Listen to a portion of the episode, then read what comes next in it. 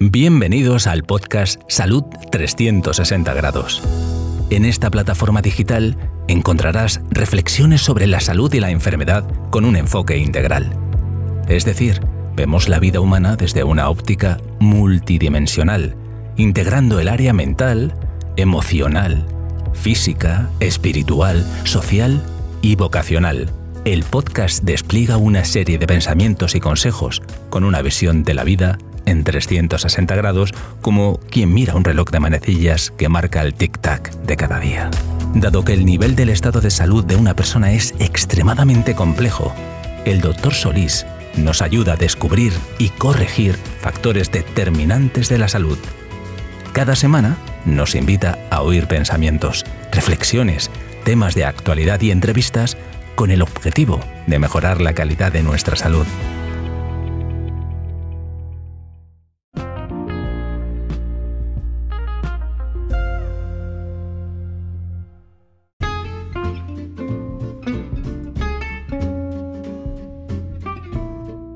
La reflexión de este día la he titulado La salud y el efecto de las palabras. Una de las cualidades más notables de los seres humanos es poseer la capacidad natural de poder comunicarnos a través de las palabras. La transferencia de sonidos comprensibles en formas de ideas, pensamientos y emociones. Sin duda es una habilidad para expresar a través de la voz o de signos escritos comprensibles entre personas. El don de la comunicación verbal es una habilidad que se desarrolla y se perfecciona con el tiempo. Según se use, se puede construir o destruir personas, individuos, comunidades. Puede sanar o enfermar relaciones humanas. Y aquí un proverbio que puede ayudarnos con la reflexión de este día, que dice Proverbio 16, 24. Panal de miel son los dichos suaves, suavidad para el alma y medicina para los huesos. En otra versión, el mismo texto dice, las palabras amables son como la miel, endulzan la vida y sanan el cuerpo. Es decir, que las palabras pueden tener un efecto significativo en el sistema neuroendocrino, que es el sistema que regula la liberación de hormonas en el cuerpo. La forma en que percibimos y procesamos las palabras pueden activar diferentes regiones del cerebro y desencadenar respuestas hormonales. Un clásico ejemplo es el efecto que tienen las palabras que ofenden o avergüenzan sobre el rostro de quien recibe las palabras ofensivas. Tú le miras la cara y puedes ver que se ruboriza. Hay un enrojecimiento facial y lagrimeo. O cómo las buenas palabras provocan una sonrisa, bienestar. Estos son cambios visibles, pero sin duda las palabras afectan macros y micros procesos celulares como las consecuencias de la liberación de sustancias neuroendócrinas. Porque las palabras agradables y motivadoras pueden estimular la liberación de hormonas como la dopamina y la serotonina que están asociadas con el bienestar y la felicidad. Estas hormonas pueden aumentar el estado de ánimo, mejorar la concentración y promover la motivación. Por otro lado, las palabras desagradables o estresantes, como los insultos, el lenguaje ofensivo, los descalificativos, pueden activar la liberación de hormonas del estrés como es el cortisol y la adrenalina.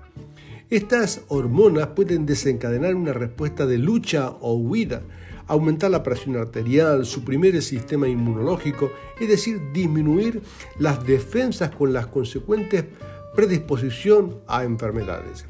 Además, las palabras también pueden tener un efecto con la percepción del dolor.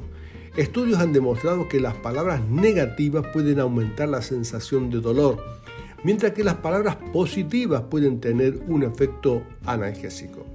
Es importante ser consciente del poder de las palabras y utilizarlas de manera positiva para promover el bienestar y la salud de las personas que nos rodean.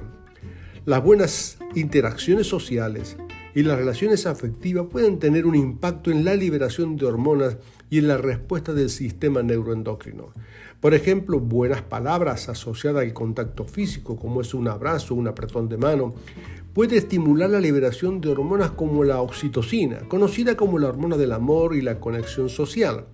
La oxitocina está asociada con la formación de vínculos afectivos y pueden promover sentimientos de confianza y empatía. Por este motivo es importante cultivar relaciones sociales significativas y buscar el apoyo social para promover el bienestar emocional y físico. Un descubrimiento de última década es el comportamiento de las células intestinales, especialmente las células del revestimiento del intestino delgado, que desempeñan un papel crucial en la respuesta al estrés. El intestino es considerado el segundo cerebro, debido a su complejo sistema nervioso llamado sistema nervioso entérico, que se comunica constantemente con el sistema nervioso central. Cuando estamos bajo estrés, el sistema nervioso entérico puede verse afectado, lo que puede alterar la función del intestino y la comunicación entre las células intestinales.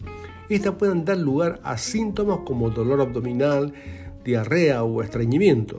Además, el estrés crónico puede afectar negativamente lo que es la microbiota, todo lo que tiene que ver con la cantidad de gérmenes dentro del intestino que es la comunidad de microorganismos beneficiosos que habitan en nuestro intestino.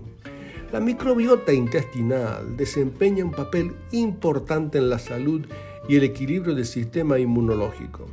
El estrés puede alterar la composición y diversidad de la microbiota, lo que puede tener consecuencias negativas para la salud intestinal y general. Por otro lado, las células intestinales también pueden influir en la respuesta al estrés.